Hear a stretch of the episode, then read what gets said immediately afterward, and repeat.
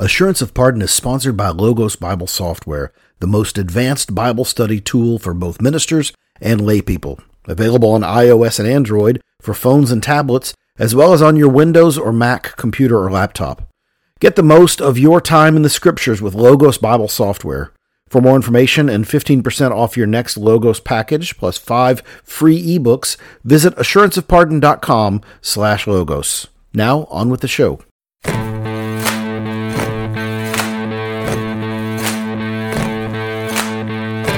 Welcome to Assurance of Pardon, a podcast about the gospel, the Bible, the church, what it all means, and why it all matters. I'm Scott Davis, pastor of Hope Presbyterian Church in Hot Springs, Arkansas.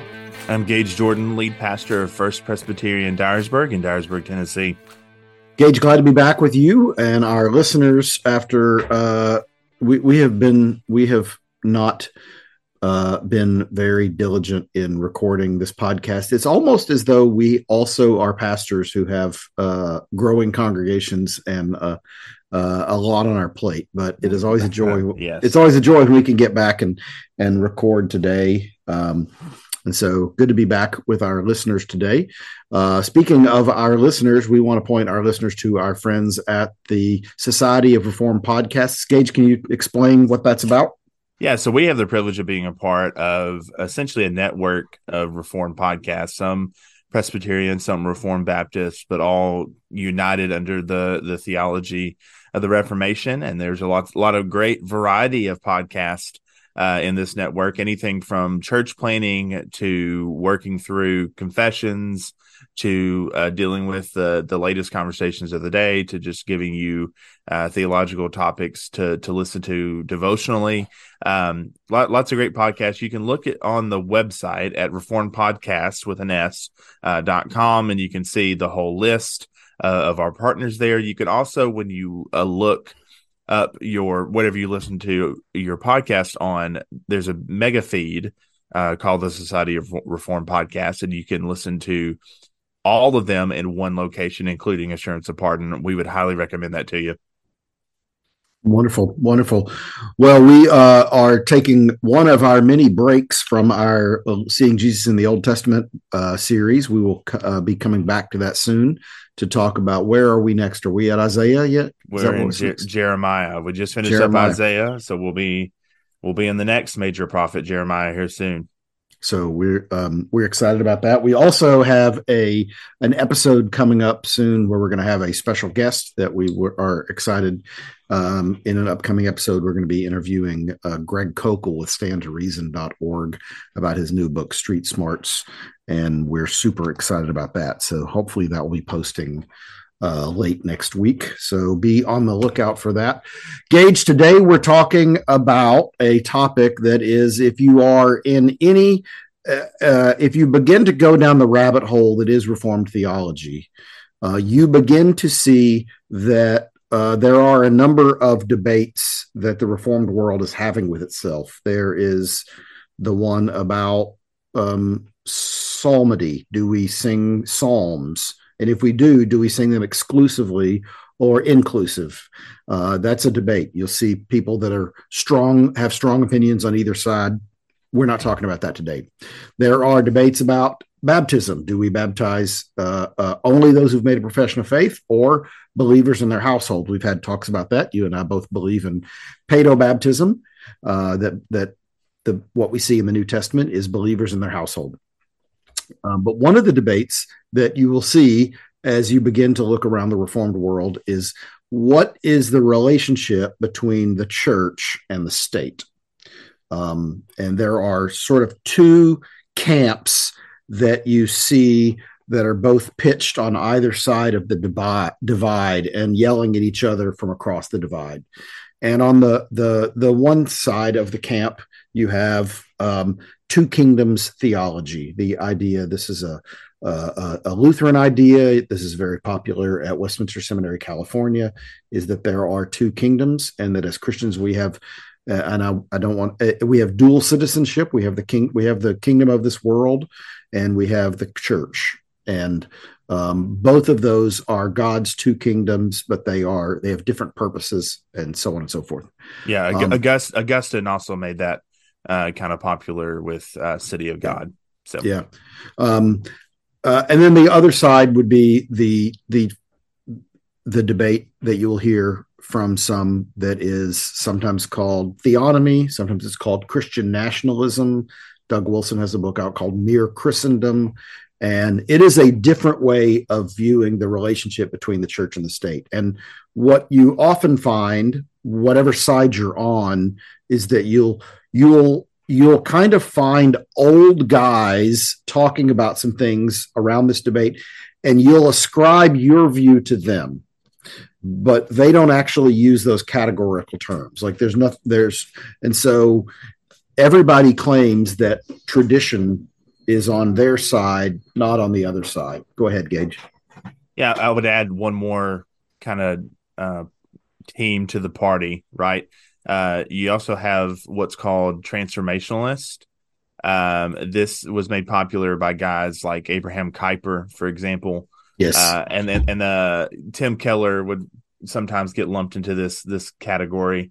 Uh, so the idea is that you're constantly looking at the culture and trying to figure out how to transform the culture in into Christian ideals, right? So so when you know and, and Scott as you're you're thinking through this the way it was always explained to me at least in seminary that I, I found helpful is if you think about it in a Venn diagram of three different circles they're all three camps are asking the same question, but they're arriving at it from different vantage points, right? All, all three are asking the question about, um, you know, how should we think about this, or how should we live live in light of this reality? How are we to live as citizens, uh, as Christian citizens, where we where we are? And depending on which camp you're in, they're going to approach that question of how do we live as citizens in this world from a different vantage point? Are, are we trying to transform the culture?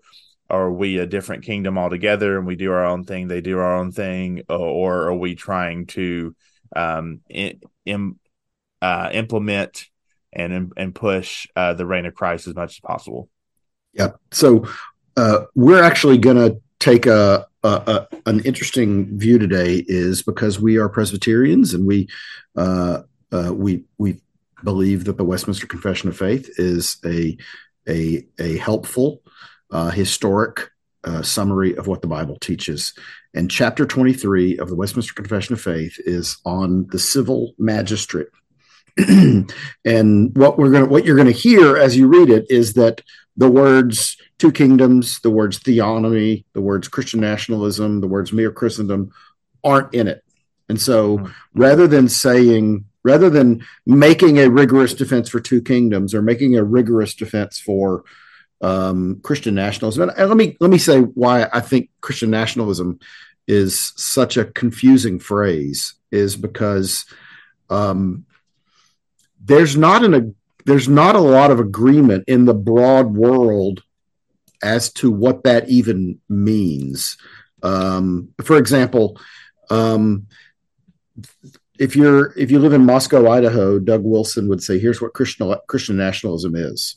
But then if you're a reporter for MSNBC, you're gonna you're gonna uh, say if you're a conservative Christian who thinks abortion ought to be illegal, you're a Christian nationalist. Right. So they're they're um, if you and so they will take all sorts of, of basket of positions and just sum all of it up as Christian nationalists. So they would say they would probably say MSNBC, CNN, uh, entities on the left would even listen to somebody like a um, like a Michael Horton, who's a Two Kingdoms guy, and they might find out that Michael Horton uh, is pro-life, and they would go ahead and lump him in a in a basket that they're calling Christian nationalism. So it's not a helpful phrase to just throw out there and say I hold to this because there's a lot of unpacking that's necessary. Yeah. So uh, in the beginning of C.S. Lewis's Mere Christianity, he uses he talks about this this idea right of language, and he says, okay, let's take for example the epistemology behind the history of the word gentleman. He said during the medieval days, a gentleman was a a landowner. Uh, that's what a gentleman was. Uh, he said, but somehow along the way, gentleman started to become a term of endearment for someone that was moral, upright, had great character, was was nice to people. Um, he said, and the problem is if we start doing that with with all sorts of words, then words don't mean anything at all. And I think right. if we're if we're not careful, um, and and he, he eventually uh, lumps it and applies it to what how we're defining what Christianity is, right? right? But for the sake of the argument here, I think it's helpful to apply that principle um, in these terms because you think about evangelical, for example. Right. Um, uh, a hundred years ago, even before that, even during the time post Reformation, right after the Reformation, right right around the time that documents like the Westminster Confession of, of Faith was written, an evangelical was someone who believed in spreading the gospel to all the nations, right? Even as early as the beginning of the 20th century, you had guys like John Stott and Billy Graham who would label themselves as evangelicals, and they were that we were part of evangelical churches. And but now evangelicals ha- has become a political term, right? Especially since the 80s. That would that is a a group of people that uh, particularly normally the the right is trying to win their vote um, and it what it means in the political world is vastly different than what it means in the church world a lot of times. Um, and really now what it means to be evangelical is so broad and so different we don't even know what it means anymore. I think a lot of times too if we're not careful um, the media will push the the term christian nationalism to be nazism right? Um, and people will get really confused because they'll hear that term and they'll freak out uh, that you're calling someone that because they're thinking about neo Nazis, right? And and and racist right. terrorist. They're not thinking about it in terms of how do we live as citizens yeah. in, in the world. I think that also confuses this conversation. Yeah, anytime a anytime a word becomes sort of a slur that the other side is is using, mm-hmm. um, then we need to be extra careful in how we employ it. So sure. I run into this often with people say, Are you a Calvinist? And I'll say, What do you mean by that? What do you think Calvinists believe? And That's then right. they will they'll roll out a description of what they think Calvinism is. And I will often go, Oh, I'm not that. right. I'm not whatever you just described, I'm not that. Yes. Um, so anyway, so um, all right, we're gonna uh Gage and I are going to be uh, reading chapter 23 together of the Westminster Confession of Faith. I'm going to be reading. I've got, and both of us have in front of us, uh, Chad Van Dixhoorn's uh, very helpful commentary, Confessing the Faith, uh, on the Westminster Confession of Faith. I'm going to be reading the modern version, and it's sure. only four or five short paragraphs, and we're we're going to to read a paragraph and talk about what it means and just kind of walk through it just like that. So, starting in Westminster Confession of Faith, chapter 23. Part, hey, hey Scott, sorry, before we get in that, let me just back up just a second. For readers that may not be familiar, for those that aren't Presbyterian, um, let me offer just a couple of quick kind of background notes. Um, when we talk about civil magistrate, um, we're talking about the government. We're talking about agents right. of the government. Like like um, in in their day, it would have been kings. In our day, it's presidents and governors and mayors and and policemen and things like that.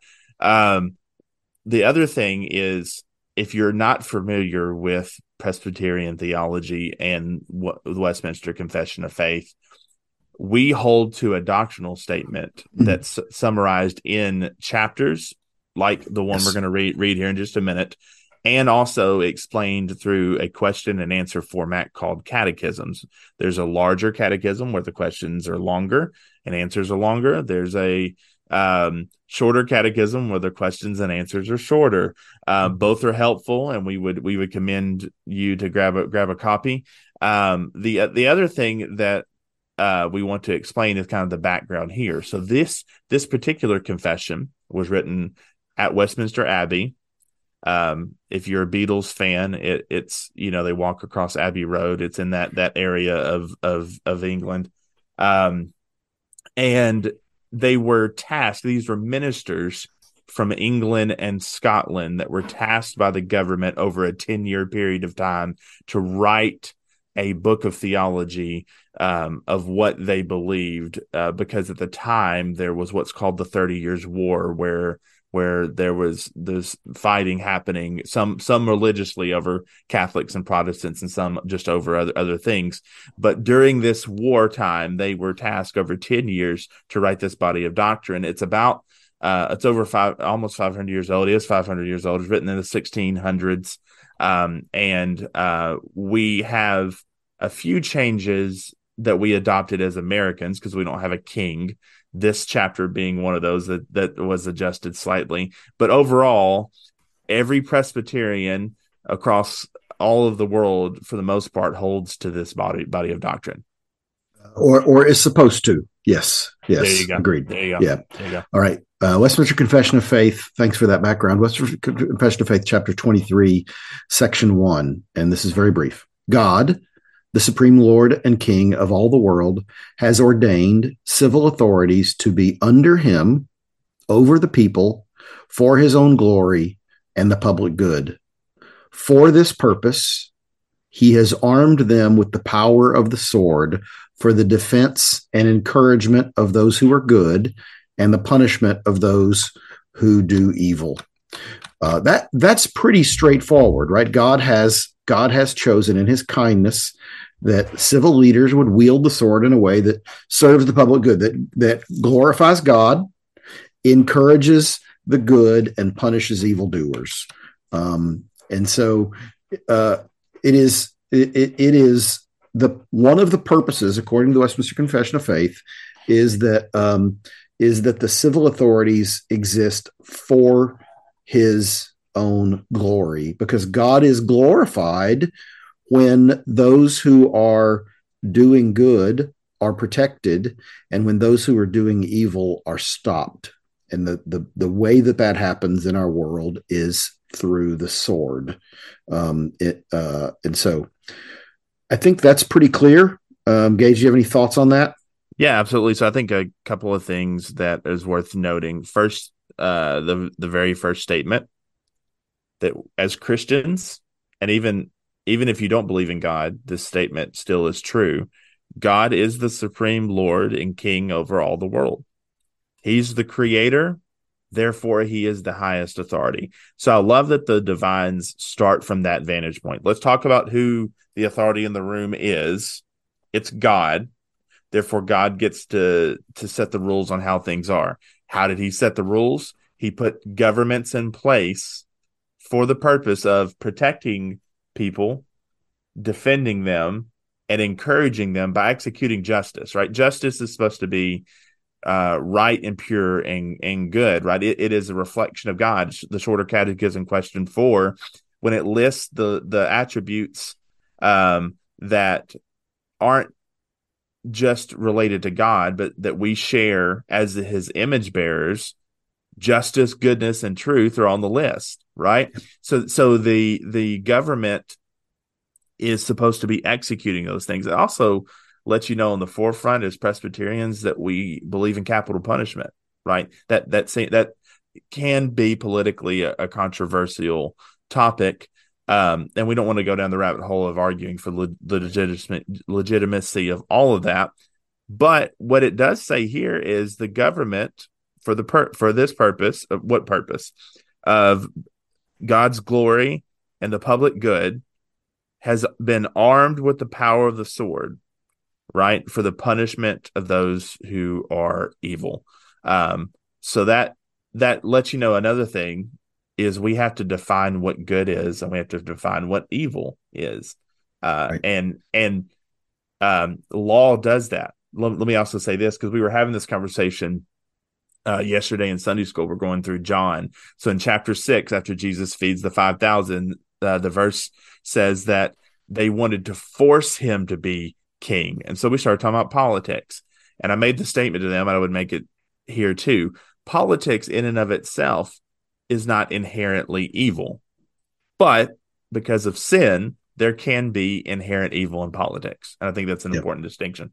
Yeah. Well, uh, what the confession does after establishing that that civil authorities are ordained by God with this purpose for his glory, the second question that might think is okay, well if they are under him and over the people, uh, can a Christian be engaged in politics? Can a Christian hold public office? Can they can they be a civil magistrate?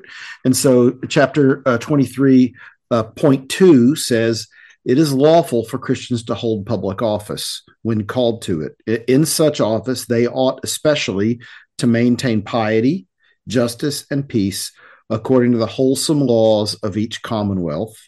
For that purpose, they may now, under the New Testament, lawfully wage war upon just and necessary occasion. Sometimes, sometimes uh, a nation or a, a, a, a, nation will have to engage in war. It is necessary. Why? To encourage the good and to punish those who are evil.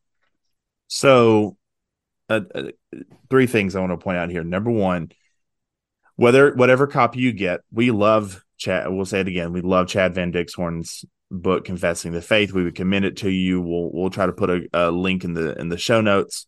Um, but if you get a copy of the confession, uh, make sure you're getting one with scriptural proofs mm-hmm. because every sentence that they're going to put together here, you're going to see little footnotes throughout your copy and it'll tell you that they're where they're getting these concepts or these statements from the text because they make three statements here that I think are are, are significant. Number number one, that a Christian can hold political office. That's that's an important statement. Number two, that there is such thing as a just war, right? You may hear it referred to as just war theory. That if you're going to engage in war, there's a right way to do it and a wrong way to do it, right? So this kind of pushes against the pacifist position, right? We're right. not pa- we're not pacifists as Presbyterians. Um, and and then number three, that that implies the right to bear arms right? Because you're going to have to bear the sword and or some sort of arm in order to defend and protect and execute justice. So we also aren't anti-gun uh, as presbyterians. Um, interesting enough historically and and we're gonna we'll probably get into this further with some of the explanation here. So scott if you had had some thoughts stop me here. Historically it was statements like this that pushed for the American Revolution. And and the American Revolution could also be called the the Presbyterian Revolution because it, a, a, lot of the Presbyterian ministers that were in the colonies actually um, this was part of their theology that uh, informed when and how and why they took the actions they did to form our nation. Yeah. Um, section three, section three, um, and again, reading from the modern version. Um, so we've talked about that. We, have defined that what civil authorities that they're ordained by God and that they have a, a narrow role, and that narrow role is to wield the sword to encourage the good and to, and to punish the the bad.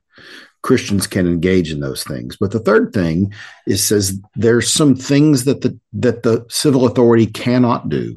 23.3 says civil authorities may not assume to themselves the administration of the word and the sacraments or the keys of the kingdom of heaven, nor should they interfere in any way in matters of faith. So we'll stop right there. Yep. The civil authorities cannot do the things that God has given the church to do. The, the the I live in the state of Arkansas. The state of Arkansas does not baptize people. It does not serve them the Lord's Supper. It does not pronounce the forgiveness of sins on account of Christ. That is that is outside of their lane. So then what is the what is the role of the civil authority as it relates to the church? And it's going to go on to say, so um, first that they not do the things that God has given to the church to do. Second, that they don't interfere with any of the things that God has given the church to do. Uh, yet, what do they do? as caring fathers, it is the duty of the civil authority to protect, protect the church of our common Lord without giving preference to any denomination of Christians above the rest.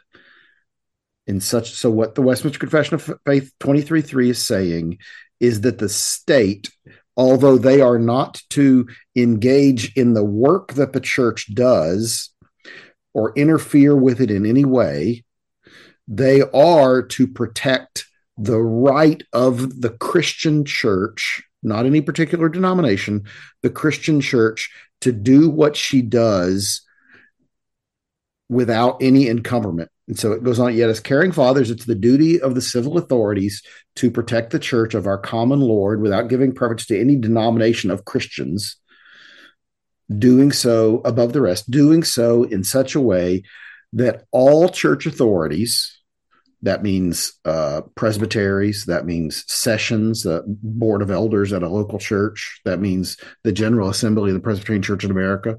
That means um, that means uh, bishops in the Anglican Church. Um, doing so in such a way that all church authorities shall enjoy the full, free, and unquestioned liberty of carrying out every part of their sacred functions without violence or danger. What is being said here is that the government can't tell me and you what we can and cannot preach in our pulpits. Yeah, and and I, think that that's important for a number, number of reasons. One, let's let's piggyback up off what we were saying earlier about the American Revolution. At the time of uh, the American Revolution, the pulpit was a um, place of social platform right? That uh, that a lot of ideas of culture of how we should live as how we we should interact in the world what kind of uh, workers we should be all of those things were were oftentimes driven from the pulpit. And even the culture ideas of the day were talked about from the pulpit. If you go back and read a lot of the great awakening um, uh, sermons, guys like Jonathan Edwards and George Whitefield and, and others during the the time of the American Revolution, so the mid 1700s, you'll see that some of the things they're talking about deal with the ideas of of the day and how we should think about them. Um, so it, it's interesting that before that even happens, almost a hundred years prior to that, you have these guys saying, "Hey, the the government." can't dictate to us what we can and can't say from this pulpit. We are not a platform for the government. That then implies that we don't believe in state church, right? There, this is the reason we're not Anglican, right? Um, because initially, Anglicans hold their membership with the Church at, of England, right. and that is a government church started by King Henry VIII because he wanted to divorce his wife and the and the pope yeah. wouldn't let him which we're going to get into that in 23 4 a little bit mm-hmm. but um th- we don't believe in state church right right we don't believe we don't because but but, but we don't believe that the that the state has the power that has been given to the church um, what the confession is saying is that the the power that the state has is to protect a, the Christian church to do her duty. Let me pick back up. As Jesus Christ has appointed regular government and discipline in his church, no law of any commonwealth, that means a county, a city council, or the state of Tennessee, the federal government, or the United Nations, um, no law of any commonwealth should interfere with, prevent, or hinder their proper exercise among the voluntary members of any denomination of Christians according to their own profession and belief. It is the duty of civil authorities to protect the person and good name of all their people in such an effective manner that no person be allowed, either in the name of religion or of unbelief, to offer any indignity, violence, abuse, or injury to any other person whatsoever. They should also take care that all religious and ecclesiastical assemblies be held without interference or disturbance. And so this does bring up the question of is the church bound to obey the state when the state says you cannot meet because of a pandemic. And it, it I think it would say, it, it, uh, and our listeners may be divided on this. According to the Westminster Confession of Faith, they would say that the church, that the state cannot disturb or interfere with our assemblies. They should take care that all religious and ecclesiastical assemblies, which a Sunday, nobody would debate whether or not a Sunday morning church service, whether or not that, that is a, a Sunday morning church service is a religious and ecclesiastical assembly. Yes. And that it be held without interference or disturbance. That is yes. the that is the the that is the reformed view of the the state and what the state can do and what the state cannot do. This is um, um, so. Uh, I love how the the confession is so good at just creating categories of going. Here's God. Here's what He has done. Here's the state. And here's what he has given it the work to do. Here's the church, and he's given them the work that they're to do.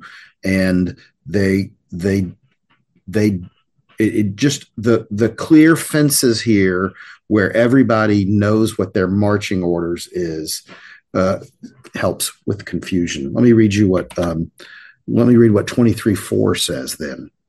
Uh, what we've heard now what the state's relationship go ahead gage sorry before we before we get there um because i know we're we're we're, we're headed in 23 4 i want to touch on just a couple of things it does it's hard to read 23 3 and not lean uh, libertarian in your ideas of of being concerned about government overreach at, at, at, at, times right? Uh, you also see the influence of these guys on our founding fathers who came up with things like the separation of church and state right? Like uh, we want the freedom to be able to worship the way in which we want to worship without you trying to dictate to us what's happening. That comes a hundred years after. During this time, you you had uh, the Church of England sitting in Anglican bishops into a Presbyterian church, and Presbyterian women picking up stools and chunking them at the Anglican priest for trying to enact masses. Like that doesn't just it didn't just it wasn't just an idea that they thought hey, this sounds like good good idea. Let's add this to the list of 10 things that we think are important. There was context yeah. behind it.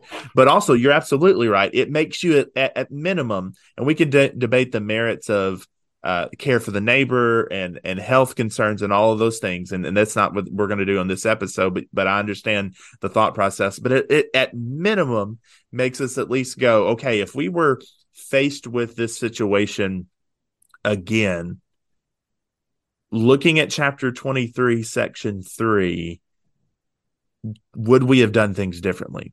Would we should we have handled things differently? Should yeah. we repent of the way in which we we did those things? At least forces those that. are, those are those are good questions to have. Yeah. and and regarding the separation of church and state we should be we should be clear what what the separation of church and state, which is not in the Constitution. It's a it's a right. it's a phrase in a letter that Thomas Jefferson wrote to the Danbury Baptist Association, who was worried that there was going to be a state church. Correct. And he he he says it was a, a, a he described something of a one way clause to keep the state out of the church, not sure. the other way around, and that the only one who can who can violate the First Amendment, I would contend, is Congress. Congress shall establish no law.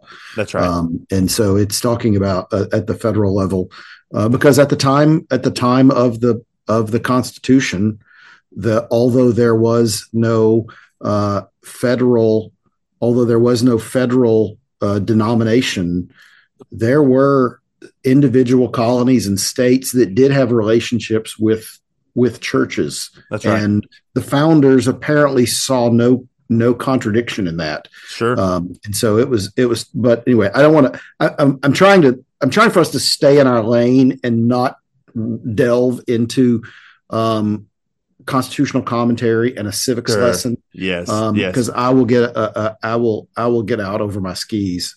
Uh, sure. That's, if I do that. that that's true. I, I will. I will say this. This though this helps you at least understand um, that it was Christians that that developed the idea of religious liberty, mm-hmm. and, and, you know, a lot of people will say at this point, especially when they read section 23, where it says the modern clause says any denomination, the, you know, the, the original doesn't say any denomination, but it, but it, that's essentially what it means, right?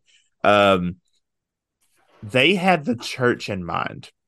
So we'll, so as Americans in the 21st century, we will say things like, "Well, what about pluralism? Don't we believe in? Aren't we a pluralistic society? Don't we believe in the in the rights and, and freedoms of all religions everywhere? To, and and that we should have equal rights everywhere." Uh, again, that's another episode for another day that we could really get into. However, here they don't have all the other religions in mind. No, they are not. They are not. the The Westminster Confession of Faith is not making any carve outs or set asides for Islam here. No, it is talking. It is talking about the churches of our common Lord. Uh, it is the the Westminster Confession of Faith is is not intending to protect the right of Buddhists and Muslims whatsoever. It is talking about a relationship between the Christian church and the state and saying that if if Jesus has all authority in heaven and on earth, um, yeah. So anyway, well, I, I, I, would I would also I would also I would also say this though. Um, if you if you as a Presbyterian, especially as as a part of the member of the Presbyterian Church in America, we this is our doctrinal statement. We also have bylaws called the Book, Book of Church Order. In conjunction with this idea, in the preface of the Book of Church Order, it talks about the civil magistrate and it talks about the church and it describes them like two planets in orbit uh, around Christ um, that exist together with, with one another but aren't aren't interfering with one another. That said, I don't want you to hear what we're not saying here before we get into 23 4. Yeah. Um, what we're not saying is when it talks about the government shouldn't interfere with the the governing authorities in within the church is that if there's an abuse case, if someone is being hurt or assaulted, that we we're going to handle it internally and we're not going to get any authorities involved. And you need to worry about what we're doing and and not protect anyone u- using the arm of the state. That's not that's not what it's saying, and that's why we no, have yeah because because when there is an abuse case, when there is a uh, when there is a husband who is beating his wife, um, a a law, a civil law has been broken. That's right, and and and therefore the civil magistrate has a has a place uh, to to speak into that. That is, it's not the court that we are a part of, but we don't we don't um, eliminate them from that process. And so, yes, if law, if civil laws have been broken, um, and then then those civil authorities are are to be notified without a doubt for the for the for the good of the victim. That's exactly uh, right. For sure. 23 4 says in the modern version, it is the duty of the people to pray for those in authority, to honor them, to pay them taxes and other revenue, to obey their lawful commands, it's interesting that it puts the phrase lawful in there to obey their lawful commands and to be subject to their authority for the sake of conscience. Neither unbelief nor difference in religion makes void the just and legal authority of office holders, nor frees the people, church authorities included, from their due obedience to them. Much less does the Pope have any power or jurisdiction over civil authorities in their domains or over any of their people, nor can he deprive them of their domains or lives if he shall judge them to be heretics or on any pretense whatsoever. There's a little, obviously, you kind of you re, you read that you go, the the Westminster authors uh, had some particular thing in mind when that's going on there of of the the the Pope in Rome overstepping his bounds and doing things as we have seen the papacy do over over time, doing things that are outside of his uh, uh outside of his authority. Um, and so, yeah. So what we what twenty three four is saying is Christians are to pray for those in authority to honor and pay their taxes and to mm. obey their commands as long as they are lawful. Mm. Um, we we see places where the the disciples in the book of Acts are told by the civil authorities to quit preaching the gospel and do they obey? They do not obey. That is not a lawful command. That is not a lawful command. We see Paul being snuck out of town in a basket. Um, yes. Um, so that he can get back out to preaching the gospel.